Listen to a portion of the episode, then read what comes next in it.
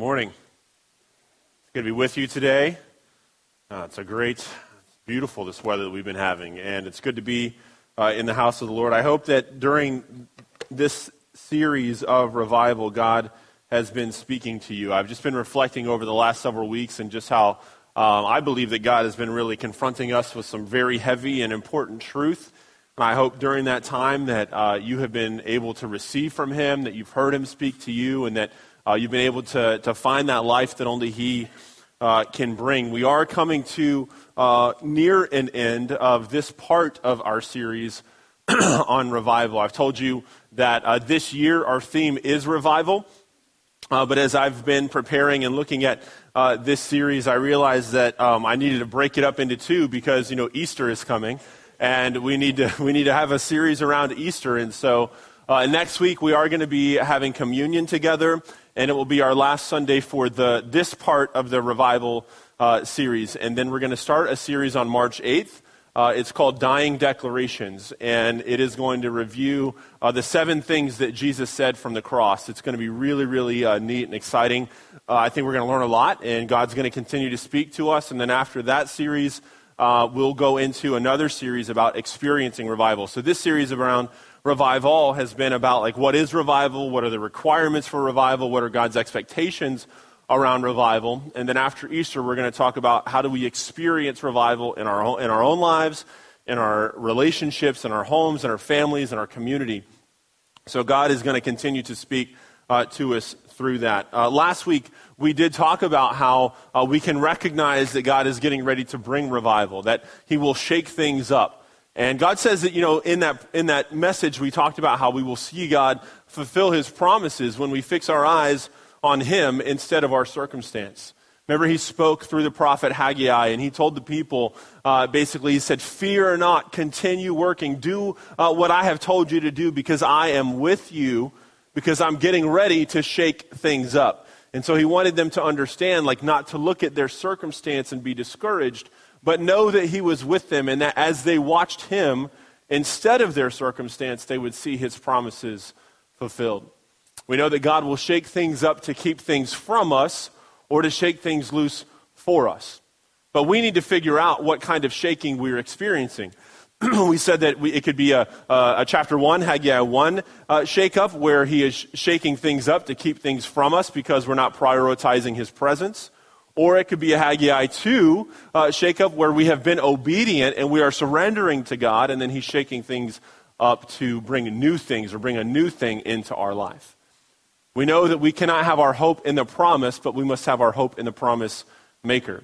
That oftentimes when we are going through a difficult circumstance, the fulfillment of God's promise would feel like it was at jeopardy or, it, or at risk. But like Abraham, we need to do exactly what he did and lay the fulfillment of our promise on the altar as a sacrifice of worship to God, trusting that He will do more than we could ever imagine. And then we talked about how God can use our shaky situation to secure our place and our role in His unshakable kingdom. We talked about how He used Rahab and her submission to Him to one secure, uh, you know, Israel's entry into Jericho, but also her place in that kingdom and then her role uh, you know, fu- becoming a future grandmother of Jesus. And so uh, it's a great understanding for us to work through. But as I've been reflecting, you've kind of heard me tell the story of where we've gone because I think it tells a very important progression. We started out with the series, in the series talking about the fact that we need revival. And then we understood the requirements of revival. And then we said, well, based on those things, we know that now is the time to live revived. And I have to live revived. It's not something that I just am revived and then I, have, I want to expect revival again later. Rather, I want to live in God's life from now on. And I can't put that off. It comes now. And then last week, it's okay, well, now that I know that now is the time for revival, how do I recognize that revival is coming? And today, I want to talk about God's order for revival. You know, I am certainly guilty of telling God how He can bless me. I am guilty of saying, okay, God, these are the things that are on my list. Like it's a grocery list. And it's okay, God, this is, you know, I want you to do this on Monday. I want you to do this on Tuesday. If you could do it by noon every day, that'd be amazing because then I could just, you know, be there and bless the rest of my day. I don't think that I'm the only one that does that. I'm judging by your reaction. But um, the thing is, we can't do that, right? If I, I mean, we know, right, that if we are dead and we need revival, then we are unqualified to determine the terms on which we are then made alive. Right? And so let us take some time and surrender to God this morning. Let us lay, our, let's, let us lay down our order, our will, the things that we want God to do in our life, and surrender to His plan. Let us surrender to His order, the things that He would want to introduce into our lives to bring revival. Father, we come to you today. God, I give this time to you. I give myself, I give my, my voice, my thoughts, my spirit, my soul, everything. I submit to you. Lord, I surrender this pulpit, I surrender this stage, I surrender everything. God, I just pray that you would speak to your people today. Let them hear you, let them see you. Let your spirit be so thick in this place that we cannot deny that we were in your presence, Lord. But even more than just acknowledging that you were here, Lord, let us respond to your presence and connect. Father, we all bring things with us distractions, burdens, challenges. We lay those at your feet. We give them to you, God. Our own plans, God, we lay them down. I don't want my plan. I don't want any other man's plan, God. I want your plan. And we just pray, Lord, that you reveal that plan to us, and so that through this time and through your word being spoken, that we will hear from you and let us, with ears, hear what you are saying, God, and respond. Change us today, God. Let not one of us leave the same way that we came. We thank you for this, Lord, and we thank you for your spirit in this place. In Jesus' name, amen. Now, as I mentioned, when we recognize that we need revival, it's because there is something that is dead. And if there is a need of revival, what that means is part of our walk, part of our life with God, uh, is, is dead, where his presence isn't being manifest, where his power isn't being demonstrated. And we are not qualified then to determine the terms in which we experience revival. We are not qualified to say, okay, God, this is how I need to experience life. Although what we do is say, God, bring hope. God, bring peace. God, bring life. I need revival, God. Make me revived. Revive me, Lord. Revive me, Lord. Revive me, Lord. I want you to know that when you, when you pray like that, God sees you and He hears you where you are, and in fact, He agrees that you need revival. But what He says to you this morning, as He says, I'm not going to bring the hope, I'm not going to bring the peace, I'm not going to bring the life that comes with revival until I bring brokenness, until I bring surrender, until I bring repentance, until I see and bring transformation. Because it's in those things that revival occurs.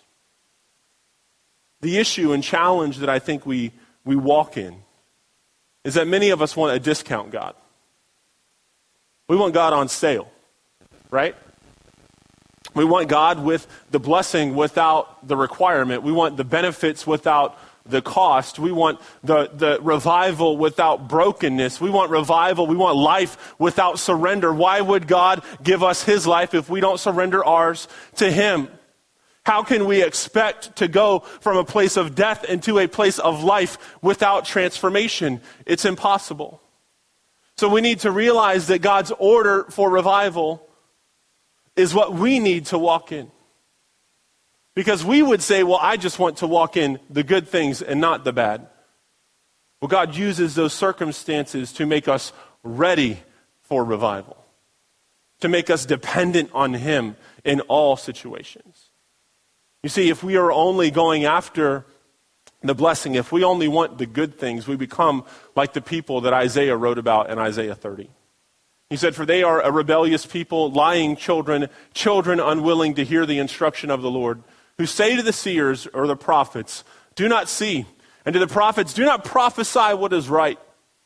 Speak to us smooth things, prophesy illusions. Leave the way, turn aside from the path let us hear no more about the Holy One of Israel. You see, Isaiah is confronting the people because they are telling their prophets, those men that would speak on behalf of God, don't tell us the truth. Don't bring us bad news. only tell me good things, only make me feel good. In fact, I don't want to hear about the Holy One of Israel anymore. In the NIV, it actually says, Stop confronting us with the Holy One of Israel. Let me tell you something. I will never stop confronting you with the Holy One of Israel. If I do, fire me that day. I'm serious. I'm serious. Because the situation, you might say, well, John, that, that's the Old Testament. That, Isaiah is talking to the Israelites. He's not talking to me. Well, let's go to 2 Timothy chapter 4. Because Paul writes to Timothy, and he says, For the time is coming when people will not endure sound teaching, but having itching ears, they will accumulate for themselves teachers to suit their own passions, and will turn away from listening to the truth and wander into myths. Does it sound familiar? I mean, there are definite similarities between what we read in Isaiah and this, this word in, in 2 Timothy. But Paul isn't just writing about that time in Isaiah, nor is he just writing to Timothy to say, hey, you need to be ready as a young pastor that you're going to experience this. I think Paul's talking about today. Because even, even in the church, we want to reject truth. Even in the church, we only want to hear what makes us feel good. God, forgive us for rejecting your truth. Forgive us for seeking people that only teach us the things we want to hear instead of bringing the words that bring brokenness and surrender and repentance. God, forgive us.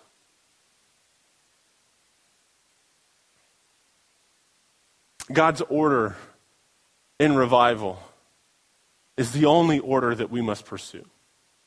And we see an illustration of this in 1 Kings chapter 18.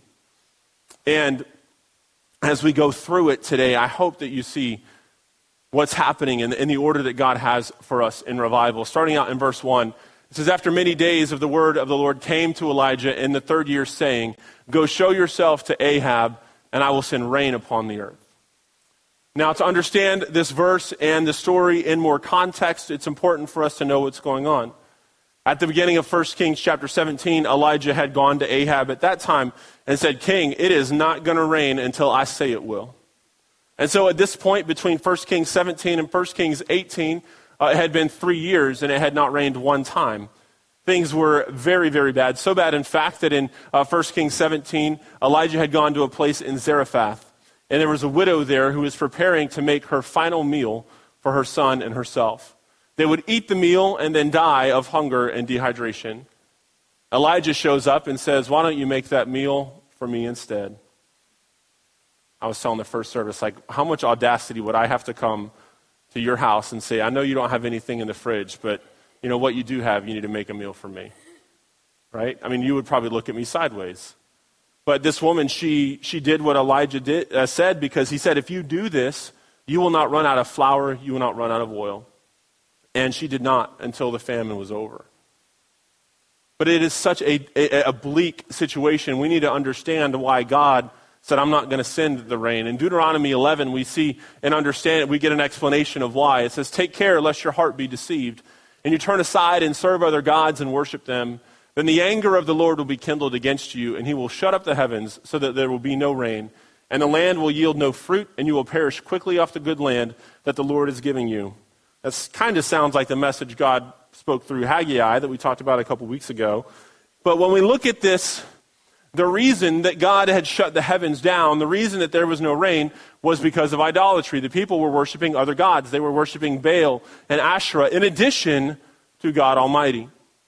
And you would think that by this time in history, that, you know, God gave this word in Deuteronomy, and here we are in 1 Kings.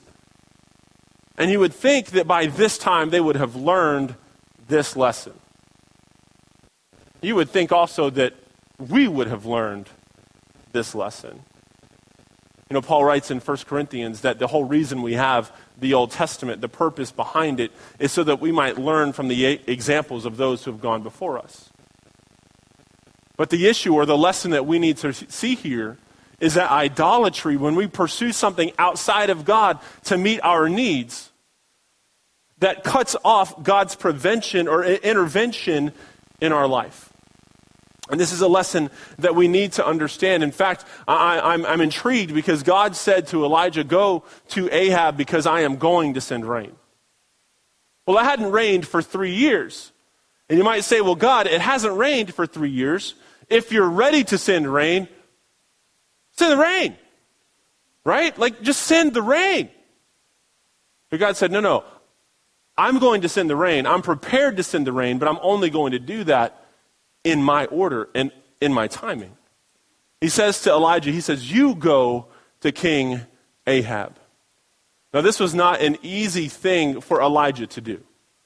Because in 1 Kings 17, he went to Elijah and said, or he went to Ahab and said, It's not going to rain until I say so. And Ahab's wife, Jezebel, she made it her life's work to kill all the prophets of God. And so Elijah God is saying, I want you to go to the king that you said it's not going to rain, whose wife is out to kill you, and I want you to present yourself to them. Now, any normal person would look at that as a dangerous situation. Elijah even goes and he finds another prophet named Obadiah, and he says, Obadiah, God has told me to go see Ahab. I want you to go before me and tell Ahab that I'm coming. And Obadiah says, No. Like, that's not a good idea. He says, Ahab, like, he, he, he doesn't like you. He, he's out to get you. Jezebel has tried to kill all the prophets. If I go and say that you're coming, and then you don't show up, you go off in hiding, he's going to kill me. Elijah says, No, I, I'm, I'm, I'm in earnest. You, you go. I will be there. And so Obadiah goes. But then we can understand Ahab's reaction when he sees Elijah in verse 17. It says, When Ahab saw Elijah, Ahab said to him, Is it you, you troubler of Israel? And he answered, I have not troubled Israel. This is Elijah speaking now. I have not troubled Israel, but you have, and your father's house, because you have abandoned the commandments of the Lord and followed the Baals. So Ahab calls Elijah the troubler of Israel. Because again, in Ahab's eyes, it's Elijah's fault that there isn't any rain. It's Elijah's fault that there is a famine. He's the one that said there would, that it wouldn't rain. New rain is dependent on Elijah, you know, saying it would rain.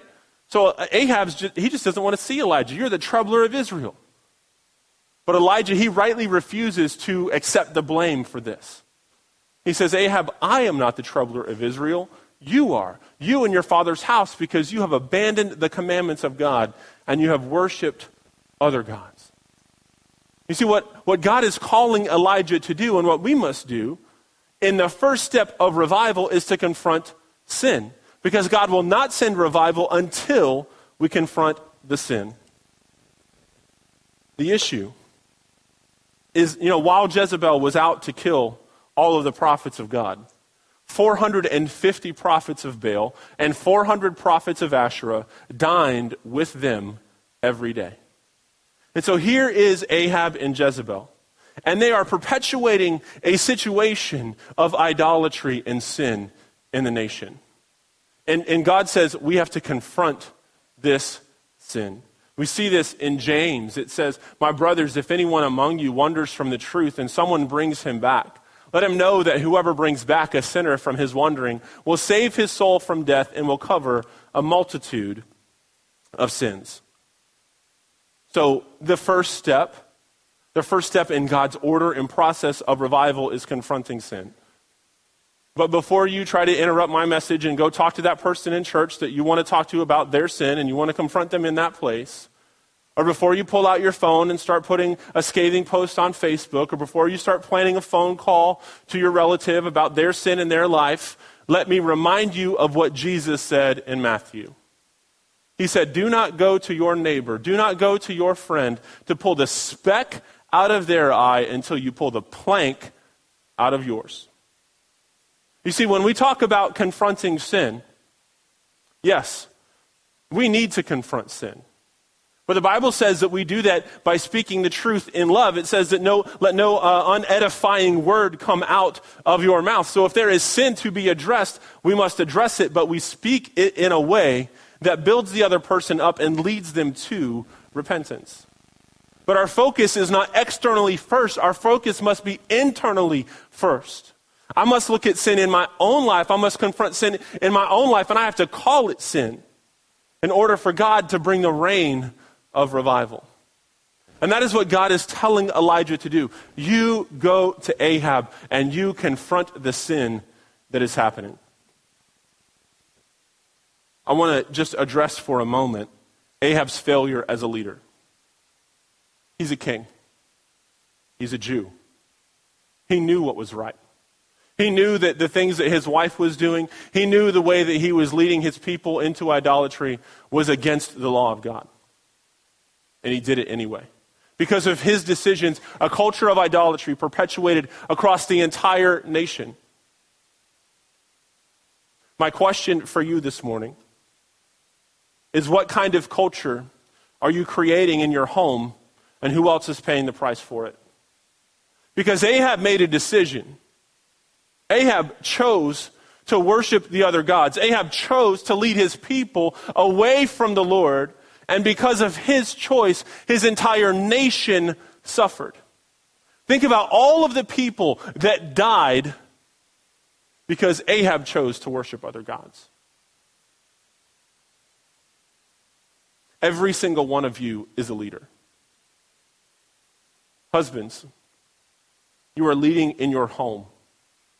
Wives, in submission to your husband, you are also a leader in your home. You have children, you have family members, you have friends, grandparents, you have grandchildren and great grandchildren. You have people that look up to you. There are people in this church. There are people on your job. There are people in your neighborhood that know you are a Christian. What kind of culture are you perpetuating around you? And who else is paying the price for your decision? In Luke, Jesus said, You're either gathering the harvest or you're spreading the harvest. Now, you gather harvest and you spread seed. So when Jesus says that you are either gathering the harvest or spreading the harvest, what he's saying is you are either working for me or against me. And so in our own lives, we must make a decision. We must look and, and reflect and say, is what I am doing leading those around me to Jesus or away from him? Because they will pay a price for your decision. So after Elijah confronted Ahab, he tells Ahab, he says, okay, I want you to bring the 450 prophets of Baal, the 400 prophets of Asherah. I want you to take them up to Mount Carmel, and I will meet you there, and we will see who is God. But when they got there, instead of just allowing the, the, con, the, the confrontation to occur, Elijah draws the people to him and he addresses them says Elijah came near to all the people and said, How long will you go limping between two different opinions? If the Lord is God, follow him. But if Baal, then follow him. And the people did not answer him a word. Elijah says to the people, You need to make a choice. You need to choose right here and now who is God. Is it Baal or is it Jehovah? He says, quit limping between two opinions. Quit hesitating. Quit vacillating. Quit going back and forth. Decide right now who you're going to worship. But they refused to make a choice, they were silent. They chose to not answer. And a choice of silence is a choice against God. So you might say, well, why did they refuse to choose? It, it, it, comes down to an issue of idolatry. It comes down to an issue of worldliness. You see, the culture of the world was worshiping other gods, and the people said, well, I need gods. I need more than one God. And so they would worship Jehovah and they would worship these other idols. And, you know, what they would do is they were, they were bifurcating their faith, which means they were separating their faith so that, you know, I'm going to worship God. And then, and then the rest of the time, I'm going to worship these other gods and live the way that I want to. They said, Well, I'm going to go to church on Sunday and pretend that everything's okay and that I'm a Christian. I'm going to look like a Christian. And the rest of the week, when nobody else sees me, I'm going to look like the world. This is the culture that was happening in the nation of Israel. Elijah says, Make a choice.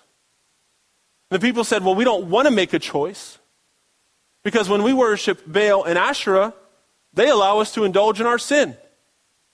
There's no holiness with them. There's no rules with them. There's no requirements to, to, you know, to look at my own sin and acknowledge it as sin with them. So choosing God would have meant a disruption in their enjoyment of sin. But that enjoyment is only fleeting. As Paul says, what benefit do we gain from those things that we, that we are now ashamed of? Those things that only lead to death. They refused to make a choice. They knew what God had done in their history. And yet they look at all of that and say, well, you know what? We still want to worship other gods. They wanted to allow for that indulgence of sin. And then additionally, I mean, Baal, he was responsible for making the harvest grow. He's not doing a very good job, at least for the last three years because there's no rain. But they still worship him, you know, just in case. They needed a plan B. You know, because what if God doesn't what if God doesn't provide? Listen, if God is your plan A, you should not have a plan, a plan B. I'm not going to say you don't need one. I'm going to say you shouldn't have one. Because if you have one, what it means is you're not really secure in your plan A. And that's, that's the condition of the hearts of the people. Is they said, well, you know, just in case God doesn't meet our need, we need somebody else. The problem is they're not acknowledging the infinite nature of God's character.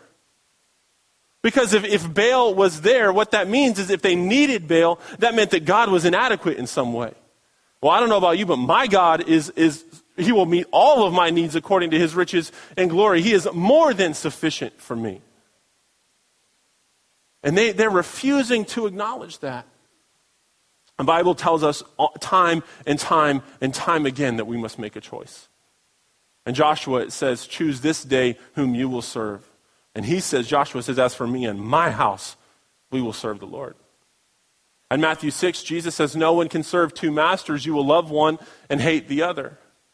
In James 1, James is, is writing, he's telling the people, if you lack wisdom, ask God for wisdom. But if you ask without believing that God will meet your need, you are double minded.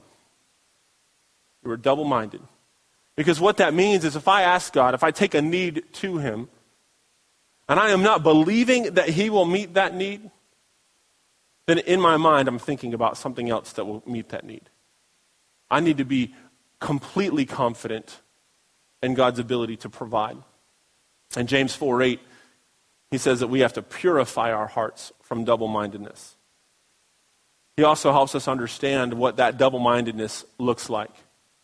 He says, You adulterous people, do you not know that friendship with the world is enmity or you know, a conflict with God? Therefore, whoever wishes to be a friend of the world makes himself an enemy with God. Elsewhere in 1 John 2, it says that anyone who loves the world, the love of God is not in him. In Titus, it says that we are to renounce ungodliness and worldliness. This is where the nation of Israel found themselves. Part of them wanting to worship God, but not enough that they would abandon their worldliness, not enough that they would change their lives. They're wanting to go back and forth between one and the other. And because they refused to make a choice, they were not useful or they were not useful to God or used by him. They were just there. But we can't think that the consequence for them is unique to them. Because in Revelation chapter 3, God writes through Jesus to the prophet John in that book a letter to the church in Laodicea, and he says, Because you are neither hot nor cold, because you are not useful to me, you make me want to puke. I want to throw up because when I look at you, you're not making a choice. I can't use you. You see, we must make a choice. We must choose God today. The people weren't ready to make a commitment because they had lost sight of God and His power. In addition to wanting to continue to indulge in their sin, there was some fear. Because Jezebel, like I said, was out to kill the prophets of God. And so choosing God or siding with Elijah was siding against Jezebel and could incite her wrath. And so there's an element of fear, and they refuse to stand up to the culture around them. Makes me think about jellyfish. I, I, love nature shows. I've told you that I'm a nerd. You probably can't tell, but I'm wearing math socks today, and it's not my only pair of math socks, by the way. So, like, I love nature shows, and I subject my family to them. I like to think that my children like to watch them, but they don't have control of the remote, so they just have to watch them. At night, we will sit and watch and kind of wind the twins down while we're doing it. I think it comes because I watched nature shows a lot with my dad when I was a child. But, anyways, if you ever watch a nature show about the ocean, inevitably you're going to learn about jellyfish. And the thing with jellyfish is they have no spines, they can't stand up to the current. And instead of standing up to the current, they, they just have to go with the current. And so, my fear is that as Christians, we have refused to stand up to the culture of this world. Rather, we have moved with the culture of this world. We have refused to make a stand for Jesus. And Jesus says in Matthew chapter 10 that if you, if you refuse to stand for me in front of man, I will refuse to stand for you in front of God. I know it's not a shout me down kind of sermon today, but it's true. Paul, he warns about this kind of worldliness in Romans chapter 12. He says, So here's what I want you to do God helping you take your everyday, ordinary life, your sleeping, eating, going to work, and walking around life, and place it before God as an offering. So basically, everything that you do is an offering of worship to the Lord. Embracing what God does for you is the best thing that you can do for Him. Listen to these words. Don't become so well adjusted to your culture that you fit into it without even thinking. I'm going to say that one more time. Don't become so well adjusted to your culture that you fit into it without even thinking. Instead, fix your attention on God. You'll be changed from the inside out. Readily recognize what He wants from you and quickly respond to it. Unlike the culture around you, always dragging you down to its level of immaturity, God brings the best out of you, developing well formed maturity in you.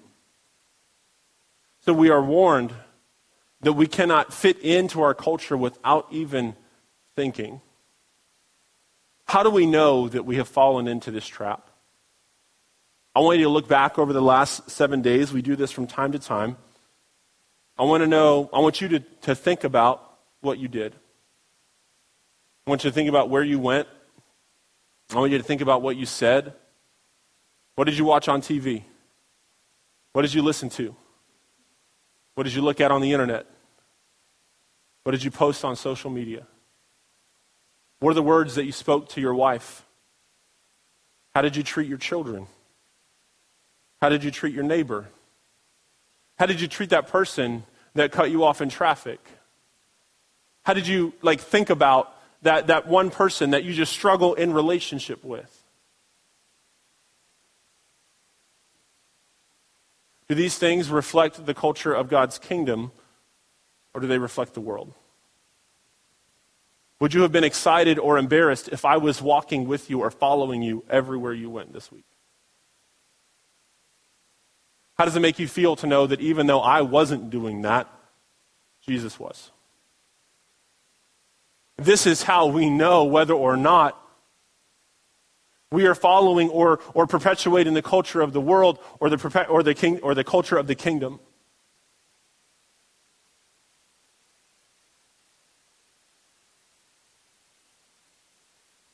I don't know about you. There are times in my life where my attitude, my frustration, my anxiety, it gets the best of me. And in those moments, instead of realizing that Jesus is with me to help me, I hurt him in that place by acting in my flesh instead of running to Him. You see, in that place, listen, anxiety and worry and, and, attitude and frustration, listen, you know what? It doesn't surprise God that you have them.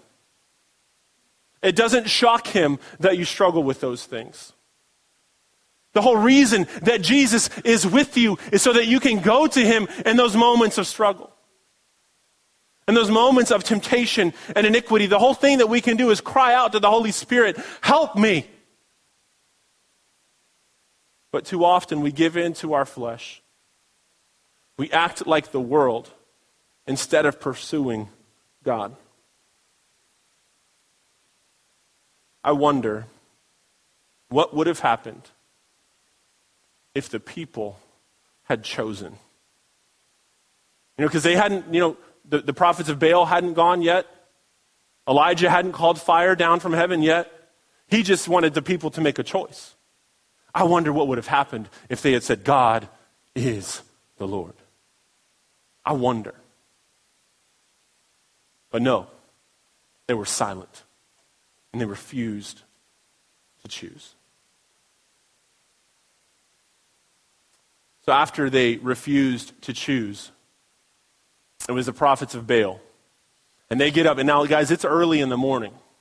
And they start, and this is actually one of the most amusing passages of Scripture to me. Because at noon, you know, Baal hasn't responded yet. So probably like four hours have gone by, at least. And nothing. As you would expect, no fire. And so Elijah sits back and he begins to mock the prophets of Baal. He says, You might need to shout louder. Maybe he can't hear you. Maybe he's off helping someone else. Maybe he's on vacation. He actually says, maybe he's in the restroom. Maybe he's asleep. I mean, Elijah is just mocking them and making fun of them and, and taunting them, goading them. And it continues on until the evening. Another six hours. They are so impassioned with what they are trying to do. They are cutting themselves and dancing and shouting and nothing. Nothing. And Elijah says at the, at the time of the evening sacrifice, he says, okay, it's my turn.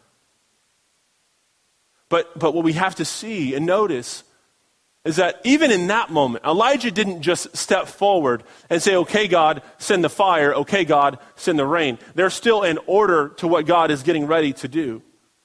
Elijah does a very important thing in verse 30.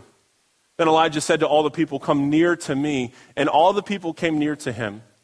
And he repaired the altar of the Lord that had been thrown down. This is a critical step. Because in these years, the altar was, was thrown down, it was torn down, it wasn't together. Elijah had confronted the sin with Ahab, but the altar being torn down shows that there was nothing to address the sin. You see, before Adam and Eve sinned, when they were in the garden, they had direct communication, direct connection with God. They sinned, and now they had to have a mediated connection with God. There had to be an animal or a sacrifice of blood that was shed so that their sin could be covered and they could now be restored into connection with God. For you and I, our mediator is Jesus Christ because of what he did on the cross. His perfect sacrifice covers all of us once and for all. But for them, the altar represented the place where sin was addressed. So, in, in this time when the altar is torn down, they are not addressing their sin. They're not even thinking that their sin needs to be addressed. They're not even like they're they're continuing to worship but not addressing their sin. And so in that place what we need to realize is we can worship but if we don't address sin in our worship, our worship means nothing and it accomplishes nothing. So Elijah says we have to rebuild the altar. You got to put it back together so that we can sacrifice the animal so that blood could be shed and the connection that God desires to have with you can be restored because it can't happen until the sin is addressed. But there's something that we need to understand. You see, Elijah, he takes 12 stones, the 12 stones that were there, and he begins to rebuild the altar. And the, the altar, when it was originally built, had 12 stones, one stone for each tribe of Israel. But at this time in their history, they were a nation divided. There were 10 tribes in the north and two in the south, and two separate kingdoms. And Elijah says, No, we're going to use 12 stones because it's at the altar where a place of unity can happen where division once ruled. I mean, I could preach for a few, few weeks on that. But let's just let's apply it to today. in our walk with God. It is at the altar where there once was division that unity can happen. Because at the altar, I am addressing my sin. I am calling it sin. I am repenting of sin. But also, I know that some of you might be in here today struggling in your marriage, struggling with your relationship with your children, struggling with your relationship with others. Take that person, take that relationship to the altar. Because it's at the altar where unity can rule where division once ruled. Because when you bring that relationship to God, you are putting God in his rightful place in that relationship. And he can bring revival. We need to understand that. We need to recognize that. So, in that place, Elijah, he rebuilt the altar. And then he takes the oxen, he sacrifices the oxen, blood has been shed, sin is being addressed. And then he does something that, honestly, in the situation might sound stupid. He says, Go get some water. You see, Baal, he was also the, the god of fire. And so Elijah chooses a medium that, you know, would have been easy for Baal. And, and, and Elijah says, you know, we're going to make it hard on God. Bring me some water. And so they get some, some pots, and while they're getting them, there's a trench that's dug around the altar, and they pour water on the, on the sacrifice, and Elijah says, That's not enough water. Go get some more. So they go and they go get more water. And they come and they pour the water over the sacrifice the second time. And Elijah says, That's still not enough water. Go get some more water. And they bring more water until water is just overflowing the trench. And then Elijah prays. He prays a simple prayer in verses 36 through 39, and I want to read it to you. At the time of the offering of the oblation, or the evening offering, Elijah the prophet came near and said, O Lord, God of Abraham, Isaac, and Israel, let it be known this day that you are God in Israel, and that I am your servant, and that I have done all these things at your word. Answer me, O Lord, answer me, that this people may know that you, O Lord, are God, and you have turned their hearts back. Then the fire of the Lord fell and consumed the burnt offering and the wood and the stones and the dust and licked up the water that was in the trench.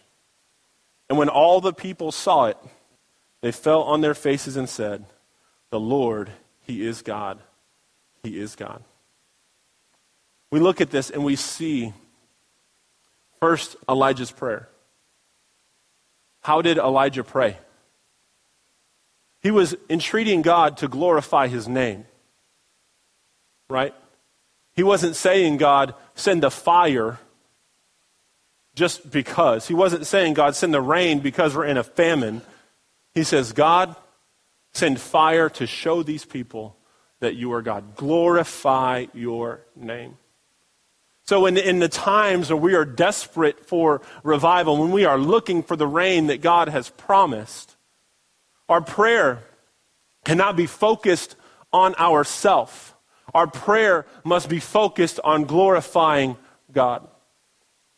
God, glorify your name. You know that when we worship God in the difficult circumstances, chains can be shaken loose. Think about Paul and Silas, midnight, worshiping God. You see, when we go to God and glorify His name in the middle of a difficult circumstance, He's going to move. And so God sends the fire, and it says that the people in that moment, they make the choice. They see and they cannot deny so they bow their heads, they bow their faces, and they say, The Lord, He is God. And verses 40 and 41 says that God then empowered Elijah to, to, to kill all of the prophets that were there. One man killed 850 people. And then he began to pray. And as he was praying, he tells his servant, Go to the edge of the mountain, look over to the ocean. Tell me what you see. And the servant comes back and he says, I see a cloud the size of a man's hand. And Elijah says, Go back one more time. And he goes, and the, the report is that it, things are beginning to, to, to, to move, and there's like atmospheric trouble, and there are clouds, and a storm is brewing because God is ready to send the rain. Because sin was confronted. Because sin was addressed. Because the people chose him over the world. And in that time, so maybe you are here today.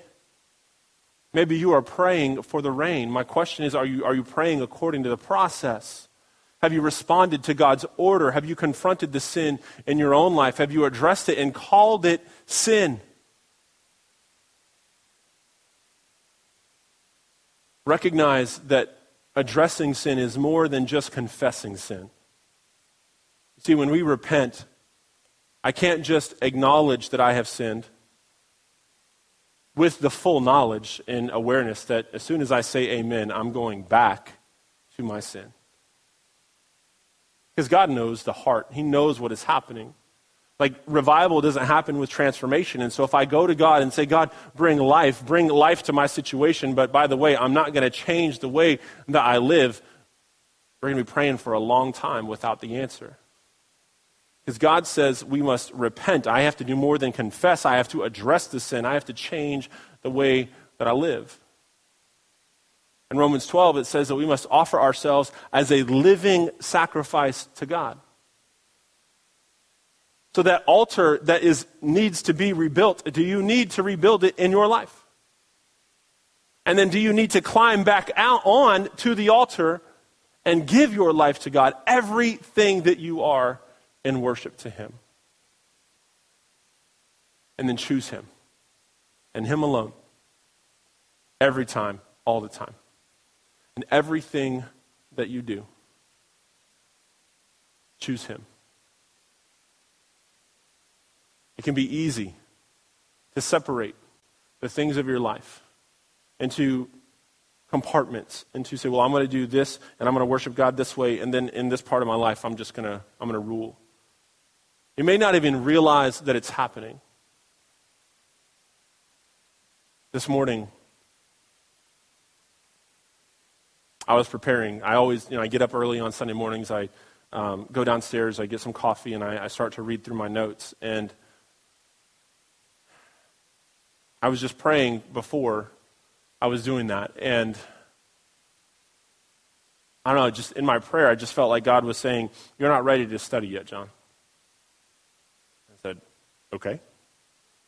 And so I just was praying and, okay, you know, just surrendering and surrendering today and surrendering, you know, the message. And, and God said, well, what about your, your job?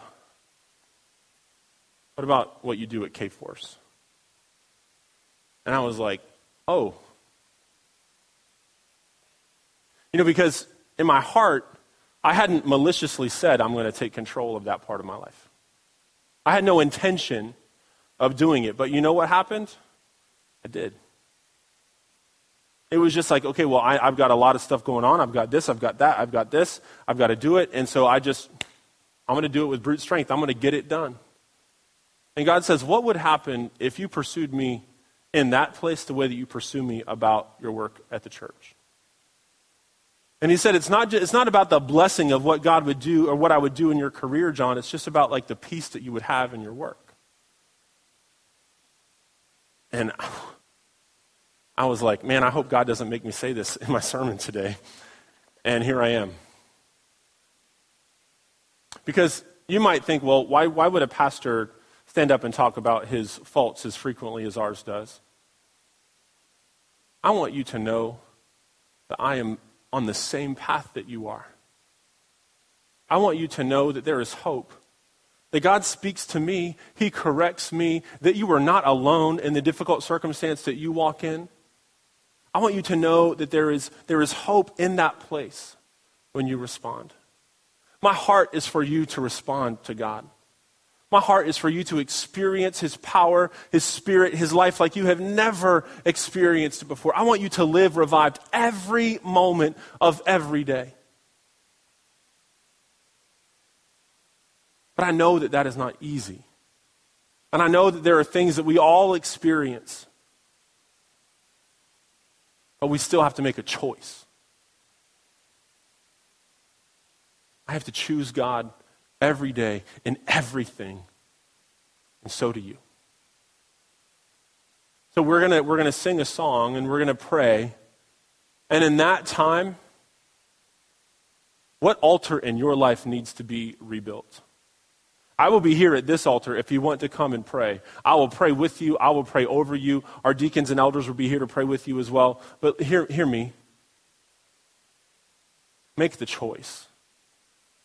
Choose God. Confront the sin that is in your life. Let Him address it on the altar uh, of the cross of Jesus Christ.